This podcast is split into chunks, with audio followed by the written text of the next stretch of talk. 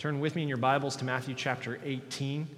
We're continuing our way through the text, continuing our way through Matthew 18. We're going to be looking this morning at verses 18 to 20, but we're going to pick it up in, in verse 15. While you're flipping there, um, this last week I went uh, toy shopping with my children at Toys R Us. Now, just so you know, uh, the way that we do it in our house, and, and please don't misunderstand, it is perfectly legitimate if you have children to give them chores to do. And you don't necessarily have to pay them for those chores. That's okay. In our house, we pay, we give our daughter chores to do. Some things she just has to do, like make her bed, clean her room, things like that. But there are other chores that we assign to her specifically because we want to pay her for those chores because we want her to learn the value of hard work and, and a job well done. And we also want to begin teaching her at a young age money management principles like saving um, and tithing and things of that nature. And so my daughter's been working hard all summer, and of course, Chloe has uh, chores that she does, and Olive has chores that she does. And as you get older, you get more chores and you get more money based on the difficulty of the chore to which you're assigned. So, anyway, uh, we give them a goal. What, what's something you'd like to have? They flip through the little Toys R Us um, magazine, insert thing in the paper. They find something that appeals to them, and you know we say, okay, well this is how much that is, and you know this is how long it's going to take you to save up for that, and then they, they commit to working towards that goal. Now, at any given time, if we're in a store and they see candy, and they're like, oh, I want that. We say, well, uh, you got the money for it? Because I'm I don't have. Yes, I do have. Well, but you're saving for this thing that you really want, right? And they're like, eh, I want the candy. And so with my older daughter, she's more disciplined in terms of saving her money. But for my younger daughter, she can never really get it all together because she eats a lot of candy. And that's okay. So we're at the toy store, and uh, we're, because Chloe has hit that magic number. You know, she's been saving for $30 and this includes a tithe. We require that they, that they give 10% to the Lord, put it in the offering plate, and all these sorts of things. But she finally, in her bank, she hits that number. She's got the amount that she needs for this uh, Lego Friends set that she's been wanting. So we're going to Toys R Us. And I told them in the car, we had a moment of prayer. I said, You will see strange and wonderful things when we go into this store. And I want you to know that your heart will be tempted and you simply don't have enough money, okay? So let's stick with the plan. We're here for something, let's get what we came for. We walk in the store, immediately out front, they have that $2,000 battery operated Hot Wheels car that you can jump in and turn it on and drive it off like it's a real car. And she's like, oh, I want that. And it's like, okay, let's, we just had this conversation. How many zeros come after the two here? Okay, that's 2,000. Which is greater, 2,000 or 30? Okay, you don't have enough money, so we can't, we can't swing it. Anyway, we go, we get the toy, the toy set, and we're, we're leaving, and, and Olive has a dollar, and uh, we're in the checkout line, and uh, of course, she's saved up a dollar over the last week's worth of chores, and she's like, oh, there's a candy, I want the candy. And it's like 75 cents, and after taxes, it'll come to a dollar five. And I'm, I'm really trying to teach my children they got to account for the taxes. You know, you, gotta, you always got to remember to add up the taxes. And so I'm like, Olive, I love you, dear. I want you so badly to be able to buy that candy bar. But, you know, it, you don't have enough money. You only have a dollar. It's going to cost at least a dollar five. It's going to hit about probably a dollar three. They don't take pennies anymore. They're going to round it up now. To which my oldest one says, Why do they round it up on the taxes? That is so unfair. They should round it down. to which I say, Amen. I agree with you. I don't know why they do that. we check out, and I said to Olive, because she's heartbroken, Oh, I don't have enough money. I said, Olive, if you want, you should ask your father Daddy, will you loan me the nickel that I need to buy the candy bar? If you ask me really nicely to loan you some money, I will loan you the nickel you need, and we'll, we'll get you the candy bar, and you can make it up to me this next week's chores. So she says, Okay, Daddy, will you please loan me $5? so I said, Man, you're growing up too fast. I, you're only four, child. Calm down. Like you shouldn't be this quick with your with the manipulation games. But I loaned her. I loaned her a nickel, and uh, she uh, she puts the candy bar up there, and uh, I had miscalculated. So she rings it up. The the cashier rings it up, and it's actually a dollar ten. So she needs another nickel.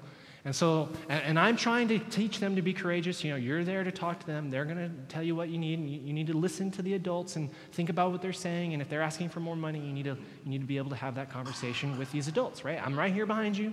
I'm not going to let anybody grab you or steal you or anything. I'm right here, but you have to, you have to be mature enough to, to talk to these adults. So the lady says, I'm so sorry, honey. And she's four, and she can barely even see over, like, her eyes are like just looking over the, the counter there. And this lady is being really kind and really gracious. She says, I am so sorry, honey. Um, you have a dollar five, you need a dollar ten. And Olive turns around and she says,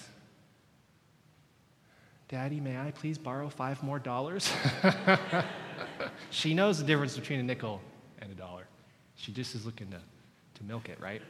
At any rate, we get out into the car and uh, we're driving home. We're going from you know Toys R Us back to where I live, and the whole drive home, all the way across the bridge, the whole distance, uh, they both have their receipts for their respective items, and you know my younger one is just chow- chowing down on her uh, on her um, uh, sucker lollipop, and my older one is sitting there going over the fine print, you know, and, and she's reading this thing, and she's like, "I do not understand why we have to pay tax. Why do we have to pay tax?" And she's really upset over this, and I said, "Well, honey, you see." um, the government does a lot of good things to you know, make it possible for you to, to buy this, this toy. You know? And actually, I stopped for a minute. I started to think, I was like, well, I mean, let's think about this. Like, you did all of your labor for your money uh, in my house. You didn't actually utilize any kind of streets or, you know, you didn't really rely on any kind of public services really to, to get this money. So I, I don't know, it kind of begs the question. We're having this libertarian type of conversation where it's like, what did the government really do here? And then we started to, to debate do we really, should we accept taxes on children's toys? And, uh, and we just had this interesting discussion. But at the end of the day, yes, we should. And I explained this to her. I said, listen, dad had to drive you to the toy store. That road had to be paved. The toy store draws power, electricity, from somewhere to turn the lights on so you can see the toys in the toy store. And somebody had to get on a boat and go over to China to get this plastic stuff and bring it back here. And we had to negotiate a fair import export kind of trade negotiation with those guys. Now, most of this is just flying over Chloe's head, like, what? At the the day, I said, here's the deal, Chloe. You can't buy and sell or trade or barter in a society without exchanging and sharing in some way in the thing that makes that society possible. If you want to live in this world, you have to be a part of this world and you have to have dealings in this world, and you are, to a certain extent, responsible for, to your fellow man in order to enable those things to happen. It was a fitting introductory civics lesson to a six year old daughter. Jesus, here in Matthew 18, is giving us an introductory church lesson for Christians. The question is posed by the disciples to Jesus in Matthew 18 1 who is the greatest in the kingdom of heaven? We're talking about a civilization governed by God. And the question is who becomes the greatest member in that place? And Jesus begins to unpack it. And this, from start to finish, is comprehensive. I want to show you this.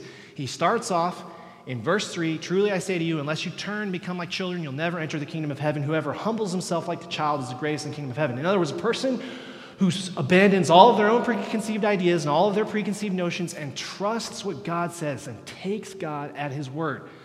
That's how you get in. That's how you become a member, and that's how you become a greatest member in the kingdom of heaven.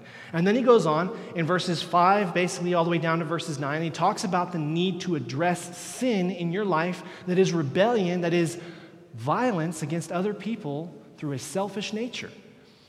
You have to be utterly ruthless in the way that you handle that because Jesus introduces us to the concept here that as we do it to any of the least members of the kingdom of heaven, we do it to Jesus. The basis for civilian citizenship in the kingdom of heaven is union with Christ. So he begins to introduce that. He says, with regards to sin, whether you're sinning against yourself or you're sinning against other people, you need to be utterly ruthless in not doing that. He said it'd be better for you to chop your hand off, chop your foot off, cut your eye out, whatever the case may be, rather than allowing those things to lead you into sin. In the next section, in verses 10 to 14, he talks about going after the one that got away, so to speak. You have 90, you have 100 sheep, you have one that leaves. Would you not leave the 99 and go and chase down the one? To which Jesus is saying, greatness in the kingdom of heaven consists of people who are relentless in chasing after their brothers and sisters.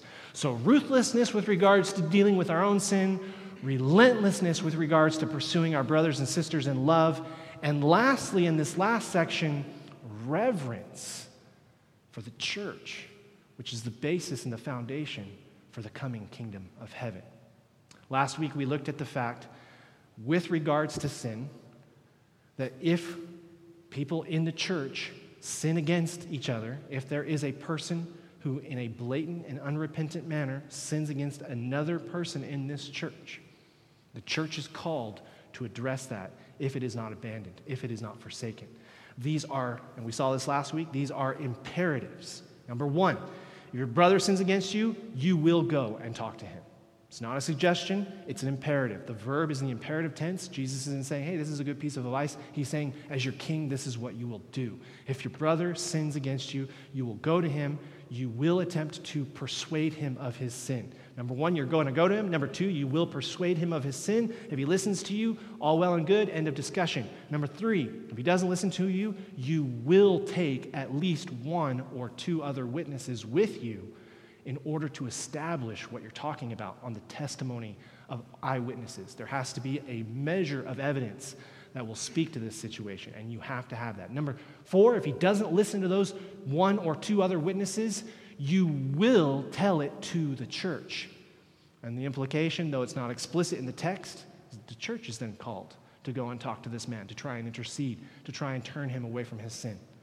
And if he doesn't listen to the church, Jesus is emphatic, it's in the imperative, you will now treat him like a tax collector or a Gentile, which, given the Jewish prejudices of this particular point in time, what he is saying is he needs to be an outcast, he needs to be an outsider, he needs to be removed, put out of the church, and not regarded as a brother anymore. Jesus is saying basically there are three groups of people there's the world, there are Christians, and there's this group in the middle which claim to be Christian but still act like the world. And what Jesus is saying here in this text, and we're going to get to verses 18 and 20 here in just a second, what he is saying here is you can live in the world, you can have dealings with the world, and you live in the church. You are a part of the church. Of course, you're going to have spiritual interaction with the church, and you're going to have worldly dealings with the world. But there's one group of people that we're not to permit in the church. And that's people who are really of the world but call themselves Christians. And as far as Jesus is concerned, in verses 15 to 17, out of love, we are called as a church to take those people who claim to be Christians but are truly of the world, and we're to push them back out into the world. That's what he's calling us to do.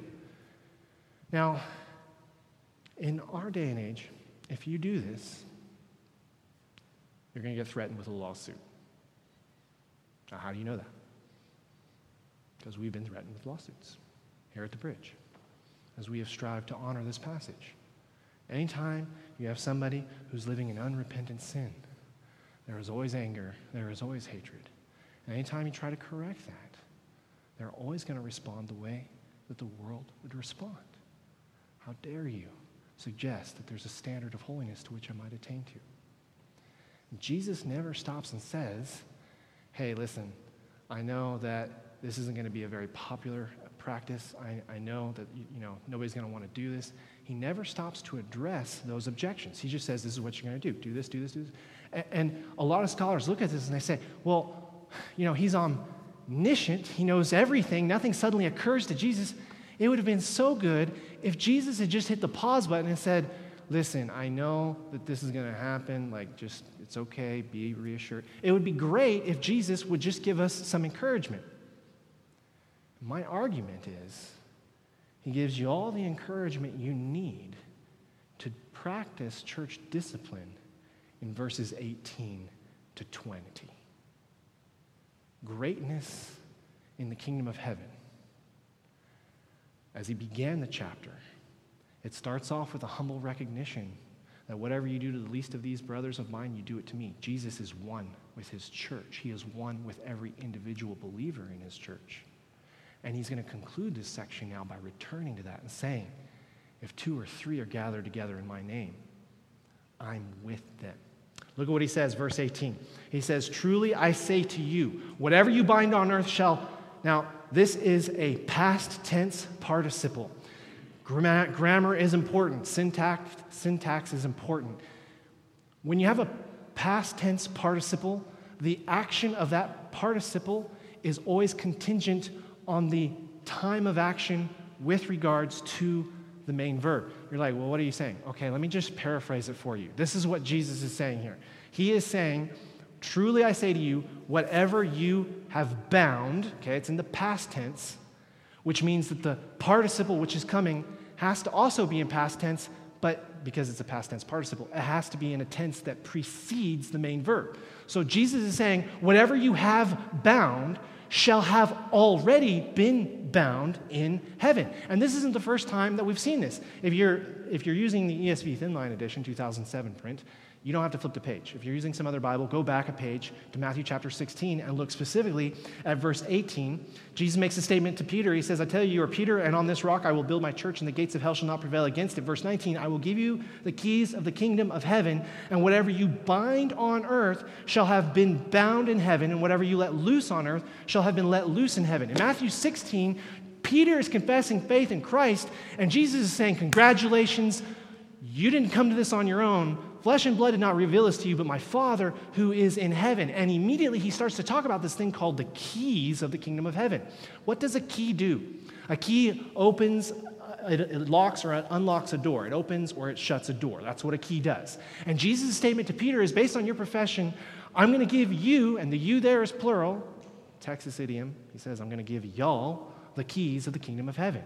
And whatever y'all bind on earth will have already been bound in heaven, and whatever y'all let loose on earth will have already been let loose in heaven. Now, there he's talking about entrance into the kingdom of heaven, confessing faith in Jesus, saying that Jesus is Lord. Here he's talking about the opposite, though he begins with the same language. Truly, I say to you, whatever you bind on earth, and it's the exact same grammatically, exact same, whatever you have bound on earth shall have already been bound in heaven and whatever you let loose on earth shall have already been let loose in heaven. Now, that's critical to what follows in verse 19. You'll notice verse 19 starts off with the word again. It's a conjunctive particle, meaning what he's going to say in verse 19 is, a, in some way, a repetition of what he has just said in verse 18. Now, what he says in verse 19 is a little different. But because of the way he starts the verse, it is intended to be an elaboration, an explanation, a complement to what he has just finished saying. Well, what has he just finished saying? Whatever you bind or loose on earth shall have already been bound or let loose in heaven. Truly, and he makes a statement, or he says again, I say to you, if two of you, now it's two of you, it's not one, it's two of you. If two of you agree on earth about anything they ask, it will be done for them by my Father in heaven. Oh, if there was ever a verse that was more taken out of context and misapplied than this one, I would like to know what it is. Um, I cannot tell you how many prayer meetings I've been to in which you have a couple of people saying, you know, uh, for, for example, this is total hypothetical. We need, you know, $100,000 to make up our church budget this year. And so do you agree with Okay, well, you know what? The two of us agree. We agree. God has to do it for us. Matthew 18, 19. The problem is that that's not what God is saying here. In context, he's elaborating on the ministry of the keys of the kingdom of heaven. Specifically, since verse 19 is a repetition of verse 18, they're complementary to each other and they constrain each other. In other words, whatever verse 19 is saying, it cannot go beyond the bounds or the limits of what verse 18 has just said. Verse 18, he says, Whatever you bind on earth shall have been bound in heaven, meaning we're talking about some form of a spiritual exchange. that is recognized by God in heaven, which we are called to recognize here on earth. Given the larger context of verses 15 to 20, specifically unrepentant sin and an unrepentant brother, someone who's claiming to be a brother in the Lord, what Jesus is saying here is that we have a responsibility. We in this room have an obligation to recognize and identify true brothers from false brothers. Not that we save people. Salvation is a transaction which happens in heaven, but we are called to recognize it and to include, or, as the case may be, exclude people from the church on the basis of whether or not they've been saved by Christ. It makes a statement here in verse 18 whatever you bind on earth. What does that word mean? I want you to stick your thumb here and flip a page back to Matthew chapter 13. And Jesus is going to tell a parable. I'm just going to show you this so you can understand it. In Matthew 13, verse 24, he tells this parable of the weeds. It's not my purpose to get into the meaning of the parable of the weeds, although I would argue there is a correlation between what Jesus is saying in this parable and what he is teaching in Matthew 18, 15 to 20. But the point is this he makes the statement, they're like, well, what do we do? They got these weeds sown in with the good wheat. You know, should we, you know, what should we do with this wheat? And, and he gives them instructions. And he makes a statement, in verse 29 No, lest in gathering the weeds you root up the wheat along with them. Let both grow together until the harvest. And at harvest time I will tell the reapers, Gather the weeds first. Now look at this word, and bind them into bundles to be burned, but gather the wheat into my barn. Now, the word there, bind into bundles, Jesus is talking about in that parable making hay bales, essentially. You get the weeds together and you get the wheat together, you bind the weeds and you bind the hay, the, the straw, the good stuff, you bind that you keep them separate, you burn the weeds, and you keep the hay. The word there, bind, is talking about a cord or a strand or a rope. Modern day technology will use a, a baling wire. It's talking about taking all of this of a particular kind, be it hay or weeds, as the case may be, and gathering it together and binding it together. Now, that's the essence of what Jesus is saying in Matthew chapter 18. His statement is we are called to bind true Christians together in the church, in the house of God, and we are called to not bind, to let loose those individuals who claim to be a Christian and are really not, but to push them out. That's what we are called to do. Verse 19 is a reflection of verse 18, and he makes the statement whatever, again, I say to you, if two of you agree about anything they ask, it will be done for them by my Father in heaven. Now, if verse 19 is a restatement of verse 18, and verse 18 says, let's be busy with the business of binding and loosing, verse 19 is supposed to be restating that or complementing that in some way. It doesn't seem immediately obviously what Jesus is saying there. He's whatever you ask, it will be done. When we let a person loose, when we push a person out of the church because we suspect they are not Christians. What are we really doing? And this is the pushback.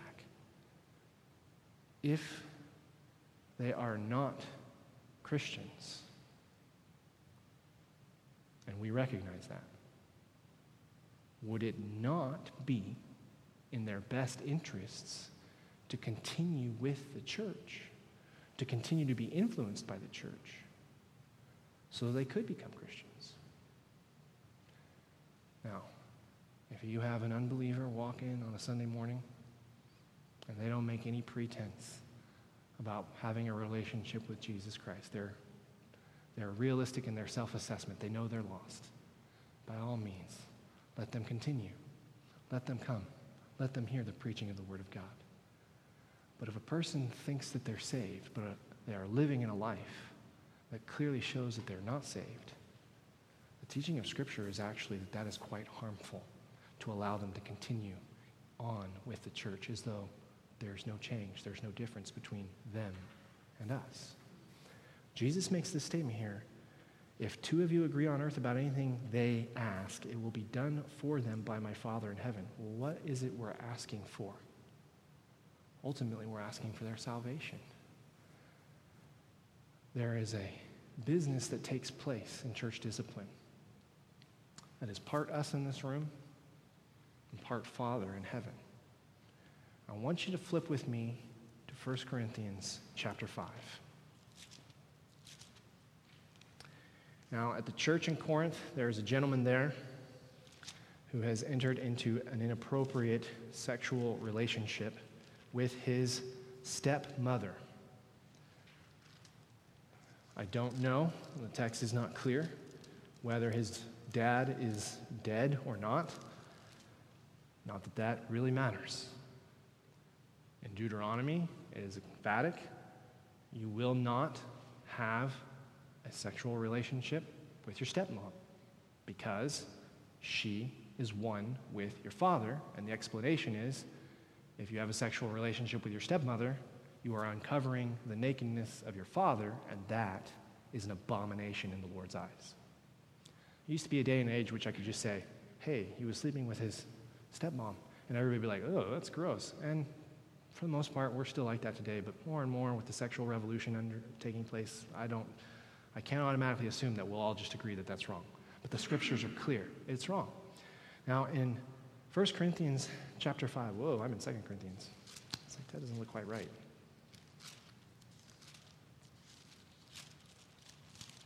In 1 Corinthians chapter 5, Paul makes a statement. It is reported to me that there's actually a brother there among you who is involved in this type of a relationship. And he says, You guys are arrogant. Verse 2. Now, notice what he says here. Shouldn't you be mourning? Shouldn't you be crying? From there, he goes on, Let him who has done this be removed from among you. And then he makes this statement For though absent in body, I am present in spirit. And as if physically present, I have already pronounced judgment on the one who did such a thing. When you are assembled in the name of the Lord Jesus, and my spirit is present, with the power of our Lord Jesus, you are to deliver this man to Satan for the destruction of the flesh, so that his spirit may be saved in the day of the Lord. What is the goal of church discipline? Verse 5 makes it clear.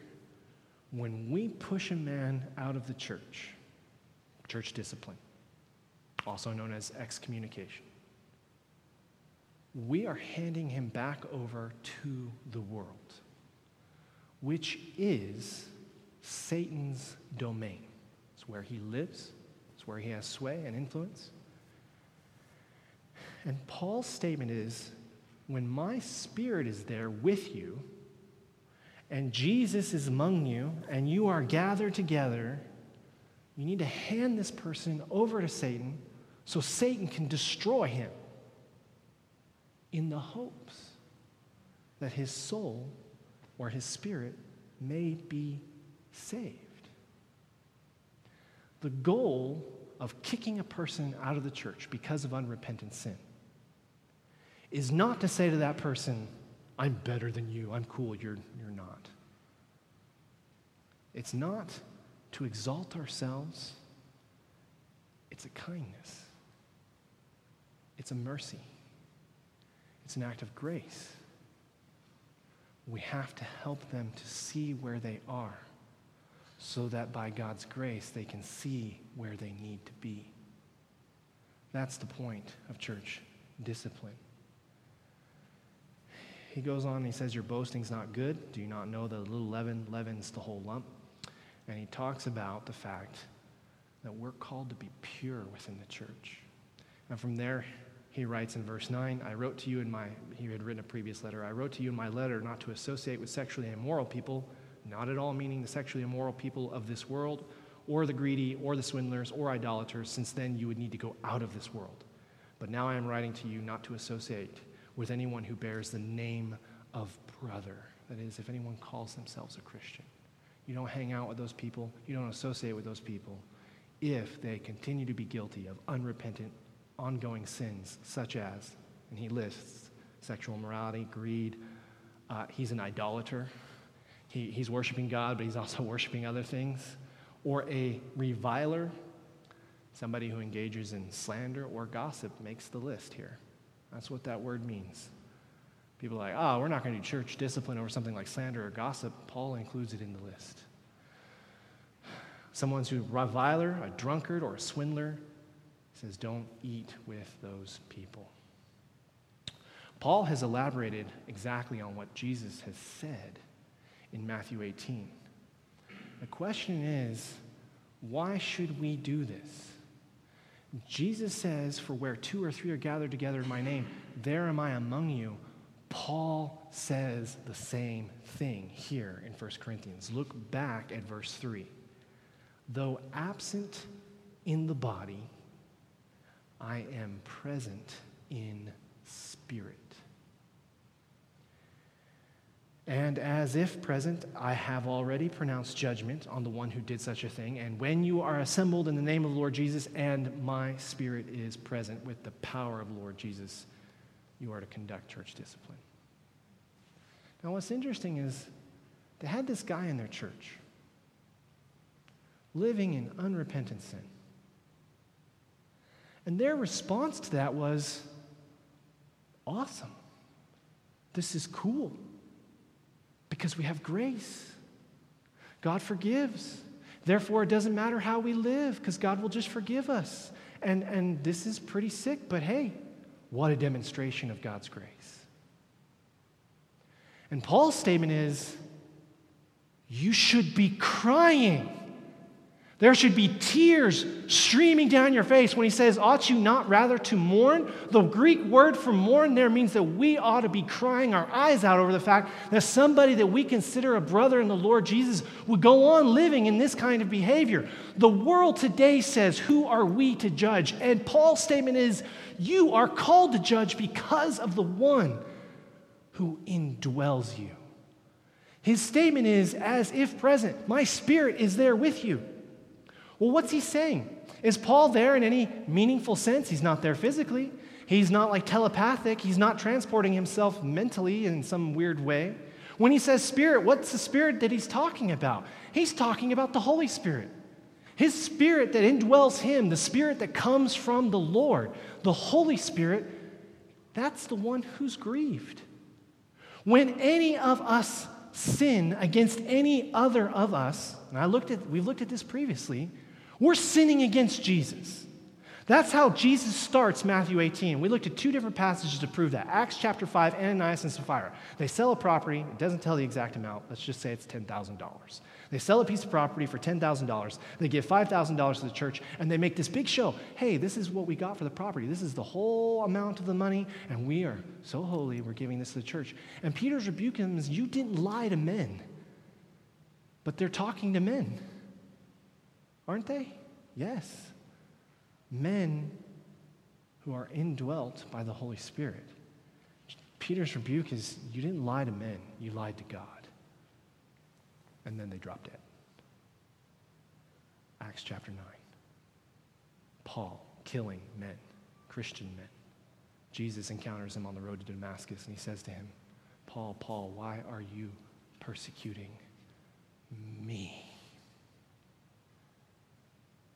Paul, based on all the historical records, we, we don't know in any way, shape, or form that Paul was there with the Sanhedrin that pronounced judgment on Jesus the night he was betrayed to be crucified. The text is perfectly clear. Paul was killing Christians, but as far as the Lord Jesus was concerned, he was killing him. Now, let me bring this back to you today. I could go on and I could quote you 10 other verses Romans 12, 5, Ephesians 4, Ephesians 5, John 1, 1 John 3. I mean, I could, we could do a whole survey of the New Testament, but here's the deal. When we become Christians, we fundamentally change. We are totally different from that moment on, in that the Lord sends His Spirit to indwell us. In any offense we take against each other, it is an offense against God, but it is an offense against each other, and doubly so in the sense that it's an offense against God who lives in us. We're not just hurting each other, we're hurting Him, the King. The Holy Spirit, when that Spirit indwells us, as He continues to sanctify us and edify us, we become more and more like Jesus. In Ephesians 4, Paul makes a statement don't lie to each other anymore, but speak the truth, each of you, to his neighbor, for we are members one of another. And he goes on to say this let us not grieve the Holy Spirit. If you lie to me, am I going to know about it? No, because you've lied to me. I, I don't know whether you're lying to me. I'm not smart. I'm not clever. To, I mean, I might figure it out in time. But whether I ever discover it or not, God knows instantly. Whether I ever feel hurt or pain as a result of your action or not, God is grieved. And when we allow people who claim to be Christian live in such a way that it is clear that the Spirit is not working in their life, number one, we are not helping that person. It is bad for them to allow that to go on. But number two, and much more significantly, we are grieving the Holy Spirit who lives among us. Jesus says, For where two or three are gathered together in my name, I am there. And if we allow people to hurt Jesus' people, we're allowing people to hurt Jesus. And if we really understand what he did for us on the cross, there's no way that we could be allowing that to happen. A lot of scholars look at this passage and say, well, why didn't Jesus sort of deal with some of the objections, like why this might be difficult or why we might be uncomfortable with this? Because his thought was that you would be so consumed with the truth of your oneness, your union with Jesus, that you would uphold that spiritual connection you have with him through each other. That there would be no need to address the objections. That there would be no need to sit down and say, well, now this is why it's going to be difficult, blah, blah, blah. There's no need for that. Because if we are captured by the beauty of the fact that through the indwelling Spirit of God, we belong to each other, we are one of another, anytime any part of any one body is injured, the whole body feels it. If you're nailing a nail, which I was yesterday, incidentally, with a hammer, and you smack your thumb, oh, my thumb hurts. Oh, poor thumb. Is that really how it is? Or are you tensed all over? Are you cringing all over? Oh, my thought. Is that not in a very real way a part of you and sharing in the totality of all that is your life? Absolutely, it is. Which means the same thing happens in the church. If one brother in the church sins against another brother in the church, and it's obvious and it's public and it's hurt, you should hurt. And that's not to say that there's no hope for that brother. We addressed all of this last week. We go to them, we confront them. But if it doesn't stop, you don't just keep beating your thumb to death. We can't allow people in the church to keep beating each other to death either. Now, I'm going to apply this in two ways, and then we're going to be done. The objection is raised. Okay, um, so we do this. We kick a guy out of our church. Really, like, what's going to happen? I'll tell you what's going to happen. He's just going to go down the street to the next church. Yes, he will. And your response to me then in that moment is, well, see, so what difference does it make? Like, we can't really actually kick him out of the church. He'll just go to some other church. We're not actually accomplishing what we're trying to accomplish. Wrong we are. It is true that he might just go to some other church. That is absolutely true. And we've seen it happen. We've done church discipline, they just roll on down the church. And you'll find lots of churches in town. Did that tall, skinny, fundamentalist preacher treat you rough? Oh, you poor thing, come in here. We'll, we'll take you in. You bring your tithe dollars in, you just come join our church. We love to have you. I guarantee you that happens. I promise you it happens. Now, just because there are many churches who do that, does not mean that every church does that. I was blessed to be part of a church one time in uh, College Bryan Station, uh, Central Baptist Church, pastored by a wonderful, godly man. Chris Osborne. There was another church in town. This happened, uh, it was about 2004, I think. And uh, this, I won't get into all the details. There was a thing that happened. It actually went to the courts. This church removed this man. He was engaging in unrepentant sin. It wasn't a criminal offense, but it was just shy of being a criminal offense. He almost could have gone to jail for doing what he was doing, and he refused to stop.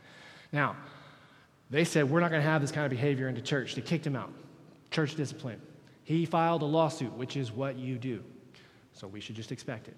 He went to the courts. He said, How dare they? They don't have no right to kick me out of a worship service. I want my rights. I want to have freedom of religion, blah, blah, blah, blah, blah, blah. Took it to the courts. They filed a lawsuit. Now, the judge actually ruled in terms of freedom of religion in favor of the church. And in the affidavit, in the, in the court case that was proceeding in College, Bryan College Station at the time, he said, Well, I should deserve to go to some other church in town, and I want to go to Central Baptist Church, which incidentally, was where Shanti and I attended. So it caught my attention because it's all this write up in the paper. We're reading this stuff, we're like, oh, well, this is my first ever exposure to church discipline. Now, Chris Osborne, wonderful man of God, my first mentor in the faith. The church had money, so they could afford to do things like this. He hired a lawyer, and he filed what is known as an amicus briefing, friend of the court type of thing. And he stipulated under the freedom of religion we reserve the right to practice our freedom of religion, same as Grace Bible Church, who kicked this man out, to not receive this man into membership as an act of respect and solidarity with that church honoring their practice of church discipline. And many of the other churches in town signed that same amicus briefing, signed on to that affidavit. You sit there and say, okay, so we kick him out of church. Won't he just go to some other church? Undoubtedly, he will try. But don't assume that every church in town is just going to ignore what has taken place and accept them. There are churches that have said, no, we will honor what the Lord is trying to do in this man's life through the ministry of that other church. Now, let's just say it doesn't happen that way. Number two, let's just say he goes over to another church. And they welcome him in. Oh, was that kid really mean and rough on you? Did he preach a hard sermon? Okay, you come on with us. They don't stop to ask the questions about what, what's going on here. Just, oh, you come on in. Jesus' statement here is if two of you agree on anything that they ask, it will be done for them by my Father in heaven. When they leave here, there's no telling what church may or may not take them in. But the Lord knows the truth of what has happened. And Paul's statement is, You will hand this man over to Satan. And the question becomes, What does that mean? I have read the Bible cover to cover looking for some answer to this question. What does it mean to be handed over to Satan? And the only example I can come up with is the book of Job in which Satan said, The only reason Job worships you is because you put a hedge of protection around him. You won't let anything touch him. If you give him into my hand, he won't worship you anymore. And what was the end result of that conversation? Now, please bear in mind, Job was not under church discipline. Church didn't even exist in this day and age, but this is the only instance we have in all of Scripture in which it is clear cut a man was handed over to Satan by God. His family perished, his wealth gone physical well being, his health taken from him. So much so that his best friends came to him and said, Dude, repent. And he's like, I don't think I did anything wrong. His wife says to him, Just curse God and die. When we remove a person from the church, they can go to any other church in town. And it's true, there are many churches in town who will accept them into their fellowship. And your argument is so, what good does it really do? That question depends on how seriously you take the Bible. A number of years ago, we did church discipline. A man was essentially abandoning his family. I won't get into all the particulars of it. We removed him as an act of church discipline. He went to another church. That church welcomed him, arms wide open. We stopped having interaction to do with him. Sent a letter, said, We'd like for you to come back. We'd like for you to stop doing these things, you know, all that sort of stuff. bounced from church to church. He was six months here, seven months there. And kept having these violent interactions with pastors in town. I went to the pastoral ministerial meeting thing. Pastor comes up to me. Did you guys? Yeah, we did it. It's true. And of course, in those first months, it was kind of like, oh, Clay Camp, he's kind of hardcore. I don't know about this guy. You know, they're looking at you sideways. In time, I've had three pastors come to me since then from three different churches in which this individual has bounced around. They said to him, We are grateful that Bridge Baptist Church did what it did. Because it's clear that this man is living in unrepentant sin. And the Lord is doing drastic things in his life to try and get his attention. What started off as a besmirching of my character, of the character of this church, has turned over time by the providence of the Lord into a humble recognition that we truly love people and we truly care about them, we will have those tough conversations. Now, to lighten it up a bit, as we close out our time this morning, anybody in here an NBA fan? Basketball?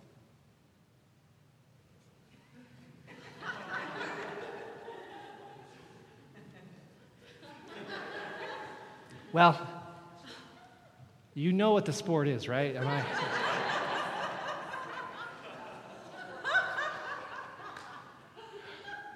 A number of years ago, there's this guy named Allen Iverson. He's, a, he's an NBA basketball player, professional athlete, plays in the NBA. He doesn't play anymore, he's since retired. But 2004, he's a member of the 76ers. 76ers, national championship of the NBA. It's like, you know, oh, it's like the the you know, championship of the world in the NBA, okay? So they're going to the championship. I forget now who they're playing. 76ers went all the way to game seven, okay? So just so you know, you're a hockey fan, right? Like they do it in series, baseball, same way, okay? So you do it in series, right? And they went all the way to game seven. Game seven is the, the tying, the, you know, the, the deciding game. Who's going to win the championship of the world, NBA? Allen Iverson. And this guy is a unique individual. Uh, they come down, the coach, you know, it's like five seconds on the clock. They call a timeout. Okay, we got five seconds. We're going to pass the ball in, we're going to run this play, blah, blah, blah. He draws all this up on a map. Okay, go back into the game. You know, they blow a little whistle, time starts, pass, boom, boom, they run this play, come down court. Allen Iverson doesn't do what he's supposed to do. He totally, he totally messes it up. And they miss the game winning shot and they lose the game. In the press conference afterwards, and you just go home today and you YouTube this, okay? There's a YouTube video of this. It's hilarious. They say to him, they say to his coach, What happened? He says, Allen Iverson, you know, we drew it up on the board, what we were supposed to do, the play we were running, but he didn't run the right play. Not that he was running it the wrong way, but he just didn't have familiarity with the other members on his team. Because, so because he didn't have familiarity with the other members on his team, he wasn't totally in sync with their body language and how they were moving on the court, and that caused him to be a little bit off in his timing on the play. And the reason, and he dropped this bombshell, the reason Allen Iverson didn't know what was going on with his teammates on the court in the game is because he never came to practice. You see, he's the greatest player on that team. I mean, he's fast, he can shoot, he can play defense, he is quick. I'm talking quick as a rabbit. Nobody can cover this guy. He's all over the place, you know? And, and his mentality was, you know, I'm awesome. I don't have to be a part of my team. I don't have to worry about what my other teammates are doing. I'll just skip practice and I'll just play in the game. So they asked Allen Iverson in the press conference, post game press conference, said, Allen, why don't you go to practice? And you just YouTube this. it's one of my favorite videos of all time. He spends, I guarantee you, three, at least three full minutes saying, Practice, man, practice. You want to ask me about practice? I mean, we're talking about practice, man. Practice, man. You want to ask me about practice? I mean, man, we're not even talking about the game, man. We're talking about practice. Practice, man. I guarantee you, it goes on like that for three minutes, exact, like I am word for word, that's what's going on there. And by the end of it, the journalists are laughing. They're like, they're like, okay, so yeah, we're asking you about practice. Uh, so did you go? And he says, no, I didn't go to practice. that was just his ploy to kind of like not so subtly dodge the question, I guess. I don't know. But they traded him the next year to the Pistons. He's good. They can play. They get all the way to the first round of the playoffs. First series was difficult. Goes to game seven. You've heard the saying those who forget the past are doomed to repeat, to repeat it. Game seven. Five seconds left in the game. Timeout. I'm drawing this thing up on the clipboard here. This is what I want you guys to do. Allen Iverson's on his own page, doing his own thing. I interviewed the other players. What happened? Allen Iverson isn't with us. He isn't with us. He doesn't come to practice. They call Allen Iverson in. Did you go to practice? And he just starts laughing. He says, Practice, man. And, and the whole media starts laughing, you know. He says, You're right. I didn't go to practice. See, I knew something was true in my, I knew something was true. And I learned this lesson from last year. See, they went all the way to the finals and they got bounced in the first round the next year. And they got, he got traded away from his team because of this. He said, I learned that you have to go to practice. But even though I knew that was true, I didn't live that out in my life. And the consequences were for him. He could have been a Hall of Fame player. But in order to do that, you got to stay with a team for a period of time, develop some sort of chemistry, rapport, and he just couldn't do it. So now he is known as the Hall of Famer that never was because he didn't go to practice. Now, I close with this this morning because I want you guys to understand all of life is practice. A practice of an appreciation and demonstration of God's glory. And people the world over want to claim that glory. But they don't want to live the Christian life. They don't want practice. Allen Iverson gets booted from the team because ultimately he just hurts the team. We here at Bridge Baptist Church, that's what we're called to do too. To not allow non Christians to hurt what God is trying to do in here, week after week, month after month, year after year. Let's bow for a word of prayer.